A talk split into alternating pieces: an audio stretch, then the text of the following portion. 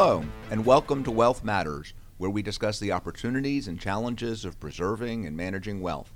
This show is presented to you by Gaslowitz Frankel, a law firm dedicated to resolving disputes involving your wealth, whether through your will, your trust, your business, or your investments. For news, pictures, and tips, go to our website at gaslowitzfrankel.com or follow us on Twitter at Estate Dispute. Our show's hashtag is Wealth Matters. Your hosts today are Craig Frankel and Robert Port, and we're talking about how can we stop the financial abuse of our seniors. And now it's time to introduce our guest. We are pleased to have with us today Kristen Lewis, an attorney with the Bowden Law Firm, LLC, in Atlanta. Kristen, welcome. Uh, let me ask you first to tell our listeners a little bit about yourself, the firm, and uh, any particular practice areas you have. The firm is brand new as of January 1st after um, 35 years only with very large law firms. Well, congratulations. So, uh, my mentor, Henry Bowden, and I uh, opened the doors as a boutique uh, estate planning firm. I continue my practice in special needs estate planning primarily. Very good. Now, our topic today is how can we stop the financial abuse of our seniors? And I thought to set up the topic, uh, maybe I'd throw out uh, some statistics I recall reading, and I follow this area as well. So, for example, Mostly because he fits in. well, the first one is demographics. Uh, you know, there's the greatest generation and uh, our generation, the boomers. And there's going to be an enormous transfer of wealth from the greatest generation to the boomers. I've read as much as $13 trillion, if I recall that number. Uh, recently, I've read that um, this year alone, over seven and a, I'm sorry, 750 billion dollars is going to be transferred by estates, by trusts, by 401k plan transfers, and things like that. Um, so, to my mind, that enormous transfer of wealth, along with some other factors we'll talk about, can lead to the type of financial abuse uh, of seniors we're, we're talking about today. So, given that intro, how does that fit into what you're seeing when you focus on this area? Well, the perpetrators of elder financial abuse know where the money is.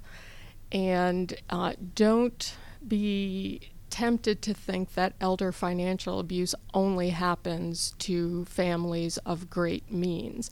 This is a societal plague that affects everyone, people at all socioeconomic levels, from the likes of Mickey Rooney and Brooke Astor, which are sort of the poster children for elder financial abuse, all the way down to people living in subsidized housing because they are of such modest means. And um, a fun fact about baby boomers is that each day 10,000 baby boomers turn 65.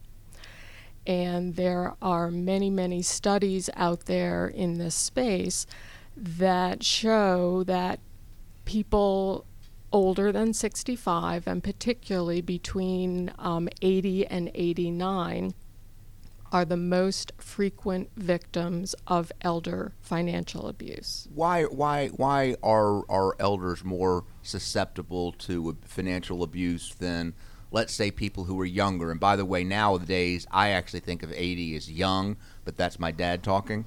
But, but why are seniors more susceptible? The number one reason cited in these various studies is that the increase in dementia, including Alzheimer's disease, is um, at, at the crux of this problem. As people lose their judgment, as their brain is affected by the disease, they lose the ability to recognize when elder financial abuse is being perpetrated on them. Um, another consequence is they forget because of the dementia or other um, activity going on in the brain, and perpetrators go back time and time again. And we see in our practice that not only is it just people that are suffering from dementia, but also as people age, their judgment and their thought process slows and they're not as good, a little bit forgetful. But one thing we're seeing among those who are the victims is a little bit of an embarrassment telling their children or the loved ones that they think they may have been taken advantage of. They're kind of embarrassed. They're very embarrassed, especially if they've been taken advantage of by people that they know. And um, this whole aspect of diminished capacity to continue to use your assets to provide for yourself is also a well documented phenomenon. Um, another thing that comes up our elders are sitting ducks for these perpetrators because they are um, increasingly socially isolated. Long gone are the days of the Waltons, for example, when there were three generations of Waltons living in the same house we're lucky if we have even one generation uh, living in the same house or in the same city for that matter. A lot of adult children, they no longer feel responsible for caring for their elders and they live far, far away. And that just makes it easier for the perpetrators of elder financial abuse to do their job if there are that few people in the elder's life. So there's one other aspect that I perceive in this, and that is many people either have a disinterest or just don't understand financial things. The, the level of, I hate to use the word, but ignorance in terms of investing, saving, uh, just how to handle your daily financial affairs, I think, is very high, frankly, throughout uh, all age ranges, and and as a result, I think particularly in the in the senior community, when someone either a friend, a relative, or someone who comes along who who presents themselves as someone you should trust. It's very easy to say, well, this is all very complicated. I don't know how to invest my assets, this, that, and the other thing, and just sort of entrust their their financial lives to someone else, and I think that leads to a lot of this abuse as well. So let's Well, ask let's ask the not the not the not, the, the normal follow up question: Who are the normal perpetrators? Who is the likely person to take advantage of our parents? Well, the most recent studies show that um, the vast majority of perpetrators are known to the elder. The earliest studies had a majority of perpetrators being strangers to the elder, but with Like scams? well, the scam is a good example, but the, the reason why the more recent studies have changed that conclusion is that more and more people are willing to admit that someone they know and trust has victimized them. Um, to your point, Craig, in the early days of this research, a lot of people just refuse to acknowledge that somebody they know has uh, victimized them. And so we're talking about family members, spouses, adult children, in home caregivers, um, friends and neighbors. That is the vast majority of perpetrators. And one of the studies also shows that a majority of perpetrators are male.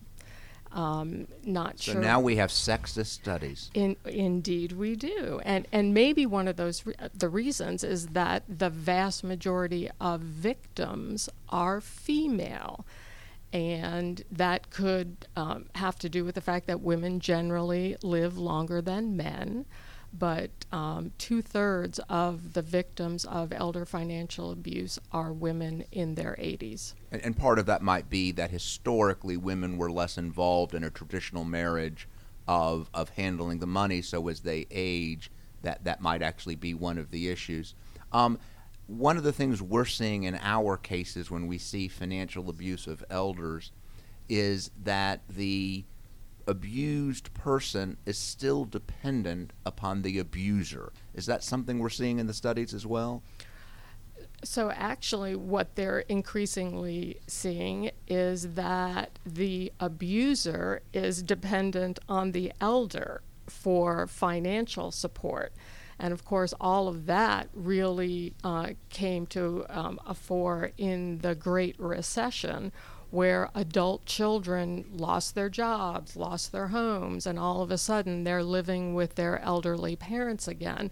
And they never left. They are, you know, they become completely financially dependent on the parent.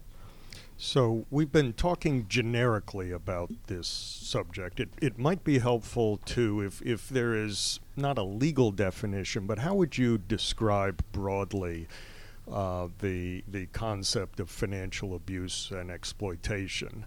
There are many definitions, and one of the problems with um, prosecuting elder financial abuse is that there is and no. when you say prosecuting, you're referring to criminal prosecution. Correct, or or even just um, civil remedies, but. Um, all the definitions that are out there tend to focus on different aspects of um, this plague but generally the the illegal or improper use of an elder's resources. Sometimes the statutes um, speak in terms of neglect or exploitation, um, in addition to elder financial abuse. Um, Georgia has a statute that actually makes it a felony to engage in exploitation of elders or um, people with disabilities. And An elder is defined under Georgia statute as a person 65 or older. So let's let's talk about some of the indications, what some people might call red flags that that might um, be a signal if someone else is looking at this situation that something is amiss. So and, and, let's when we talk about that, let's let's talk about the, the child who's out of town or the neighbor or the church member who says, "Wait a second, what the, what should they be looking for?" Because it's not going to be the child or caregiver who's living with them, because to the extent there's a problem, they're the perpetrators. So how does somebody outside, a family member or a church member, what are they supposed to look for? Well, one of the classic um, indicators is that there are new best friends in the lives of these elders who, because they are socially isolated, all the adult children, you know, live far away.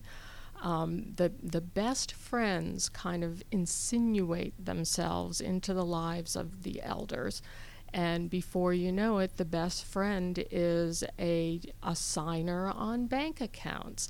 The best for convenience. For convenience only. Um, many times, the best friend will insist that no other people be allowed um, access to the elder. So it, it's the best friend who's who's isolating the senior. Correct and um, there are many other indicators, um, eviction notices. Um, you know, the elder is not apparently living um, up to the standard that her resources would suggest. Um, she's, you know, not getting new outfits like she used to, and um, a lot of the so called indicators or red flags can usually be written off as having nothing to do with financial abuse. And so when you get a collection, though, of these indicators, is when the adult children should be concerned. Actually, a lot of the perpetrators are the adult children, and so um, we have to be mindful of um, that fact as well. Is that the people that you would think would be most concerned about the elder may actually be at the root of the financial abuse. You're listening to Wealth Matters, the radio show where we discuss the opportunities and challenges of preserving and managing wealth. We are your hosts, Craig Frankel and Robert Port from the fiduciary law firm of Gaslowitz Frankel. We are talking today with Kristen M. Lewis, an attorney with the Bowden Law Firm LLC, Atlanta, Georgia. And our topic today is how can we stop the financial abuse of our seniors? I want to note something for our listeners. The civil laws haven't necessarily caught up even when we're not talking about elder abuse. So when you're dealing with financial accounts, there is a presumption in Georgia and most states that if you add somebody to your account, it was intentional. And so in order to set that aside later, if when and if you've ever caught it, the standard is very high to prove that wasn't intentional. So we should be looking at these things. So for example, if it's a joint account, you've got to prove in Georgia that by clear and convincing evidence that it wasn't done for convenience and wasn't an intentional act.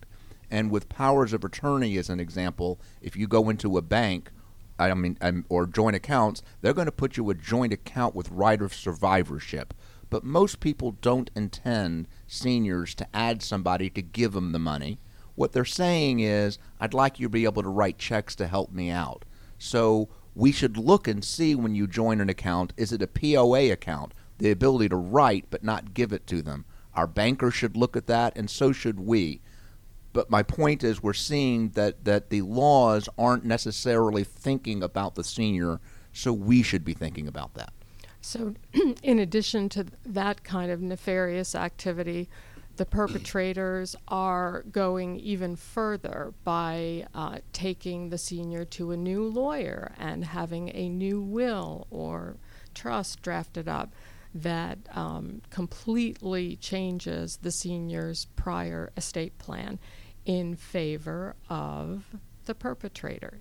A lot of um, in home caregivers um, have been known to perpetrate that kind of abuse. So we've talked about some of the red flags and some of the potential um, folks who who uh, perpetrate these these acts. Um, let's say someone identifies some red flags and has a concern. Do you have any suggestions as to how to go about determining whether there's anything there, and if so, what to do thereafter? So, if a senior is living in the community, not in a long term care facility, the so called first responder is the Adult Protective Services Agency in the community. And every um, state and the District of Columbia is required by the Social Security Act to have an Adult Protective Services Agency. Um, it is it funded federally or is it funded locally? It is funded federally. Um, there's a wonderful um, 1 800 number that is maintained by the National Center on Elder Abuse, where somebody can call them and get the contact information for the local Adult Protective Services Agency. That, that's now, a great resource. I had no idea that Social Security had mandated that. That's, indeed. that's terrific. And if there is suspected abuse in a long term care setting, so a nursing home, assisted living, group home, then the long term care ombudsman is the contact to report suspected um, financial abuse. And you don't have to be able to prove that the financial abuse is happening if you have a reasonable belief that it may be happening you should call APS or the long term care ombudsman. When you make a report, is it anonymous or is it non anonymous? I think you can go both ways. Um, obviously, if you would be willing to share your relation to the purported victim of the abuse, that will help the APS or the ombudsman um, figure out how serious this is. Um, there is express uh, immunity in the statutes um, that anyone who calls and reports suspected elder financial abuse is immune from prosecution um, if they had a reasonable belief and are not acting in bad faith and are not a party to the suspected abuse. So, uh, let's let's move from there to are are there any obligations on, for example, banks, brokerage firms, other financial institutions, if they see what one might call red flags? There is a class of what we call mandatory reporters, and in Georgia, indeed financial um, institutions are on the mandatory reporter list. The, the list of mandatory reporters can vary significantly from state to state. Um, and most states do not require attorneys to be mandatory reporters, for example. What does Georgia do?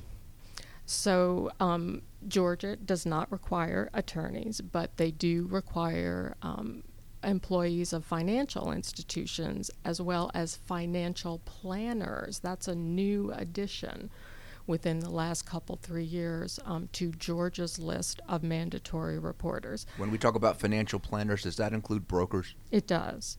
And so, so far, so good, but the consequences for failing to report suspected financial abuse if you are a mandatory reporter are pretty lame.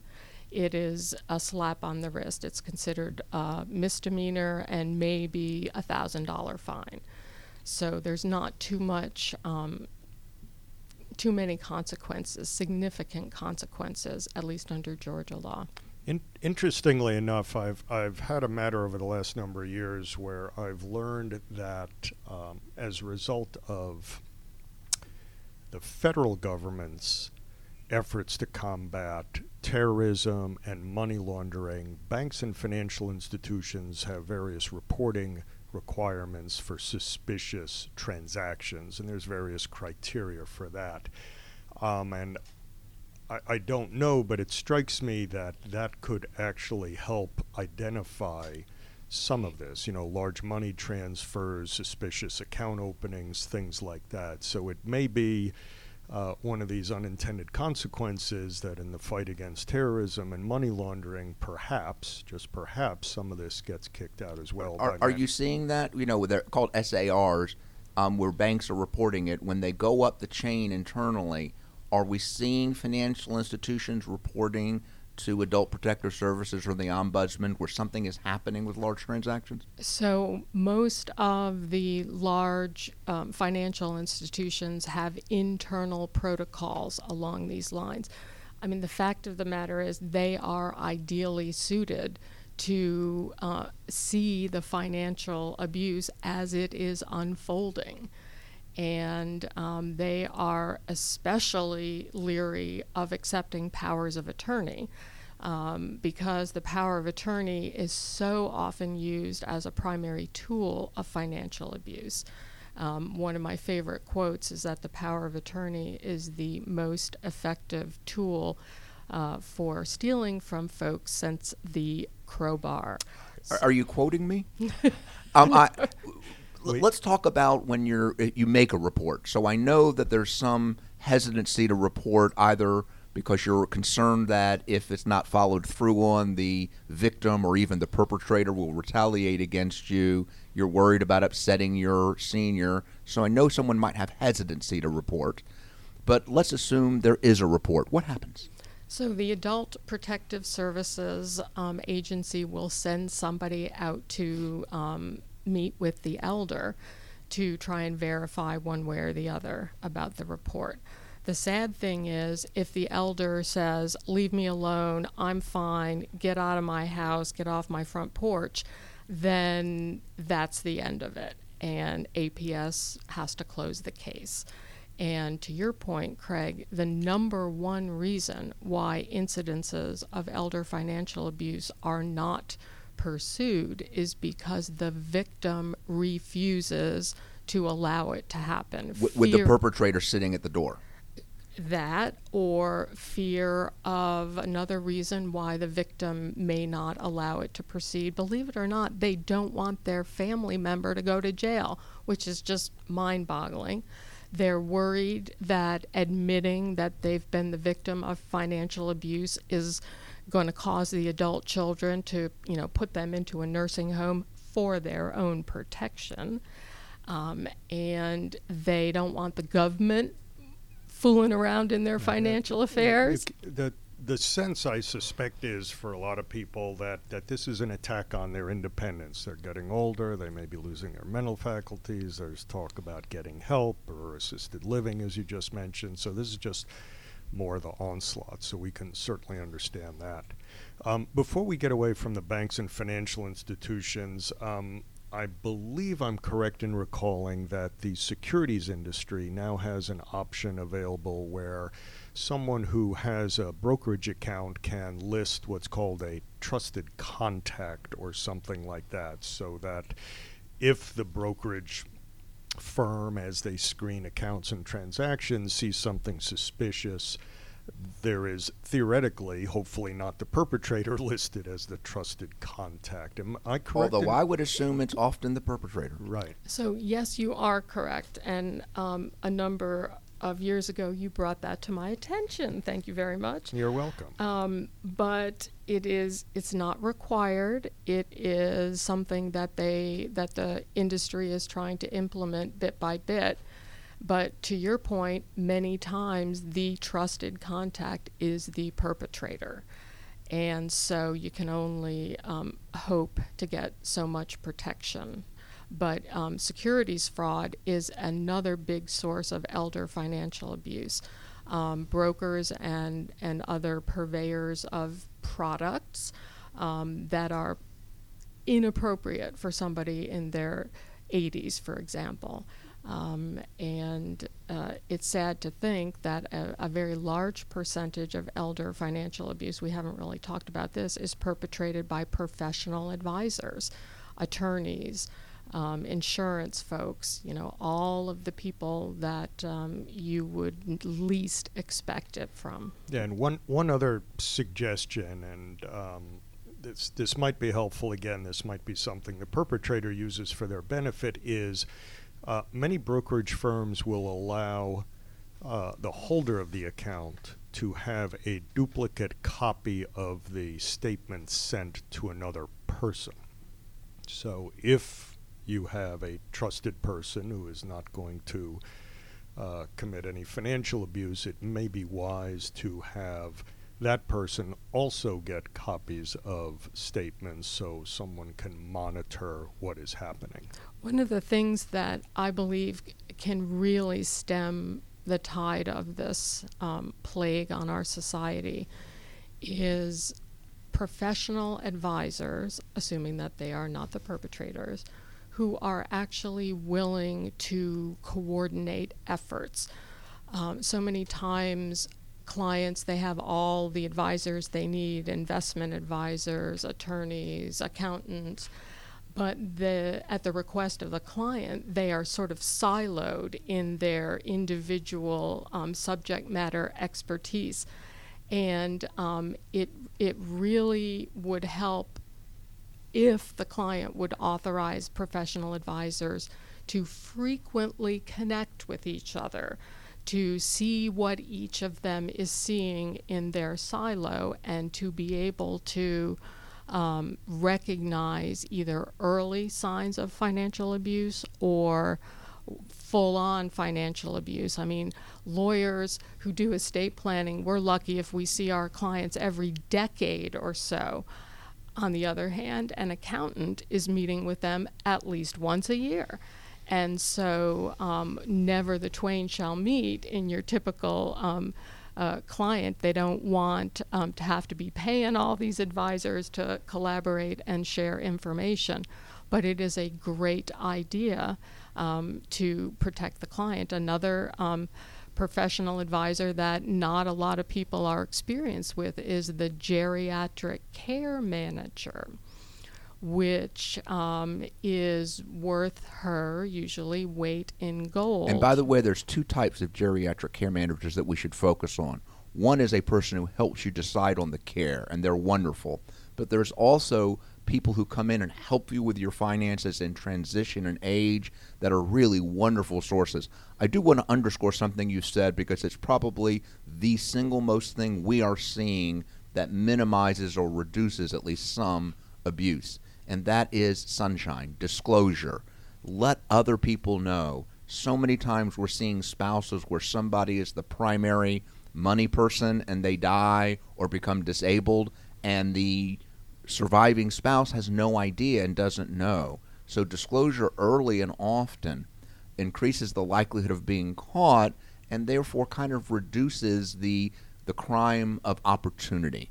And and where we're seeing most of the time where where clients are coming to us often way too late is that it was a crime of opportunity. They somebody saw something whether it was a broker who could churn the account or whether it was a caregiver who took a little here and a little there and never got caught and it got bigger and bigger, the more people share with other family members and not necessarily the caregiver, the, the less likely it is that they're going to put their finger in the cookie jar. So, another thing, very easy thing that um, folks can do is subscribe to the various scam alerts. I mean, you just don't know how creative perpetrators can be. And the FBI has um, scam alerts, AARP, the Department of Justice, and so get on the distribution list. And they are happening, and, and our elders do use computers, sometimes better, sometimes worse. You're listening to Wealth Matters, the radio show where we discuss the opportunities and challenges of preserving and managing wealth. We are your hosts, Craig Frankel and Robert Port from the fiduciary litigation law firm of Gaslowitz Frankel. We are talking today with Kristen Lewis, an attorney with the Bowden Law Firm, and we're talking about how can we stop the financial abuse of our seniors. And given the name of the topic, let's ask, what can we do? Are there criminal laws, civil laws? What can we do to try to stop this? I think one of the most effective tools, in addition to the easy things, you know, putting your phones on the do not call registry since so much of this elder abuse happens that way. Um, making sure that you're reviewing your credit report, putting a credit freeze um, on your. Um, what is a credit freeze? So, a credit freeze is where nobody can open a new um, uh, credit card, take out a mortgage, any kind of lending proposition needs to be come to a screeching halt when there's a credit freeze. And most elders should not be in the position of getting new credit cards or new mortgages. So, your advice is for any senior, for our parents, tell them or help them get a credit freeze now. And the one time you need credit every 10 or 15 years, I'll help you. That's right. And, and you can um, do this with there's still three major credit agencies Equifax, Experian, and TransUnion and you can also get a free credit report um, annually. But for those families who have the means to take a more sophisticated step in preserving their assets, rather than having a will based estate plan, which means that the elder's assets are largely titled in her own name and very easy for the bad guys to steal. Um, transition from a will based estate plan to a living trust based estate plan where the assets are actually retitled in the name of the trustees and not have the elder as the sole trustee. That is not helpful, but have multiple co trustees that the perpetrator would have to get through in order to steal the elder's money. Oh, and, and that's a very important point because I think much of the lay public hears the word trust and thinks it's for wealthy people or for tax planning. But, but the point about asset protection and protection against frauds and scams, I, I think, is becoming, frankly, more and more important. And you do estate planning, so you know as a result of recent changes in the tax laws, it, it might even be. Um, shifting a little bit more towards uh, protection in this area. Uh, so I, we, I, I, think that's an excellent piece of advice. Um, one other thing occurred to me uh, as you were just describing what, what was happening, which is um, many people believe they are too smart to get scammed. And that is not the case. And I know of instances, for example, where hundreds of FBI agents got caught up in a Ponzi scheme. And if you've dealt with FBI agents, you know that they are suspicious. This is what they do uh, in terms of trying to identify and focus on criminal activity, but they got caught up with this. So the the overconfidence, if you will, of many people in believing, oh, this will never happen to me. It'll just happen to someone else who isn't smart. Uh, is is often very much misplaced. Well, one of the real insidious things about dementia is that your brain, the area of your brain that governs gut reactions to suspicious characters or propositions, um, starts to degrade 20 years before you see external signs. And by the way, that's true even without dementia. As we age, that kind of part of our brains slows down. Right. And so there's this period of time where you don't know what you don't know going on in your brain, especially uh, the impact on these gut reactions that anybody um, in uh, their their youth, you know, prior to age 65, would see a scam artist coming a mile away, and our elders just don't see it. You mentioned earlier that powers of attorney are often vehicles used to steal money. What can we do to to help you uh, stop that? A couple things come to mind. First of all, have co attorney, in fact, appointments. Um, that way, before it could be used for a nefarious purpose, two people have to conspire to um, have that happen. Um, In, in other words, turn it into a RICO issue. Uh, I- indeed. Um, a- another thing that never ceases to amaze me is that our clients will appoint their adult children in age order to serve under these financial powers of attorney. Why, why are you looking at me when you say that? well, I, I mean, it, th- they there is absolutely no correlation between birth order or even being a blood relative of the principal when you're appointing your attorneys. In fact, um, based on that, and so encouraging our clients to recognize um, appropriate skill sets in the individuals that they're giving this broad authority um, to, and you know, if some of the markers for known people ending up being perpetrators of elder financial abuse are they've got alcohol or drug addictions, they've got, um, you know, problems with stress, they um, are unemployed. And so, as you're reviewing the uh, proper candidates to serve under a power of attorney, look to see whether any of those factors exist and don't point appoint those people if those factors do exist. And it's it's not necessarily your your uh, son or daughter who's been most successful, the the brain surgeon, the lawyer, whatever it is. Uh, that that's not necessarily an indication that they'll handle your finances well. Correct. And I- I should mention when you talk about having two people, sometimes smaller decisions are easy. So allowing one agent to pay the caregiver bill or to pay the utilities is one thing. But having triggers for significant events, often like nonprofits, where if it's over a certain dollar amount, 2000 or 5000 it requires a double signature or double approval. When you make a gift or you buy a house or you sell a business, significant decisions, you can put in a power of attorney uh, that those decisions require two people to say yes. Well, and the fact of the matter is, powers of attorney are increasingly not respected by third parties. And um, it's because there's so much um, elder financial abuse perpetrated using powers of attorney. Uh, for whatever reason, third parties are much more likely to accept the guidance of co trustees of a funded living trust even if it's the same set of people serving as co trustees as would otherwise be serving under the power of attorney. So go figure on that one. So we're nearing the end, and I told you at the beginning, off off air. Tell us kind of one of the situations that either with the potential elder abuse turned out well because the protections were there, or perhaps a situation where the protections weren't there and it did not turn out well.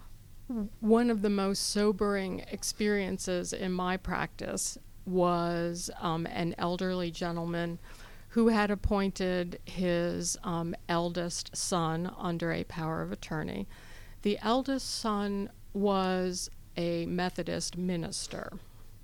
So, who would ever expect that a Methodist minister would be stealing from his elderly father using the power of attorney that I drafted? And this came to light um, it is an example of how anybody is a possible perpetrator of elder financial abuse.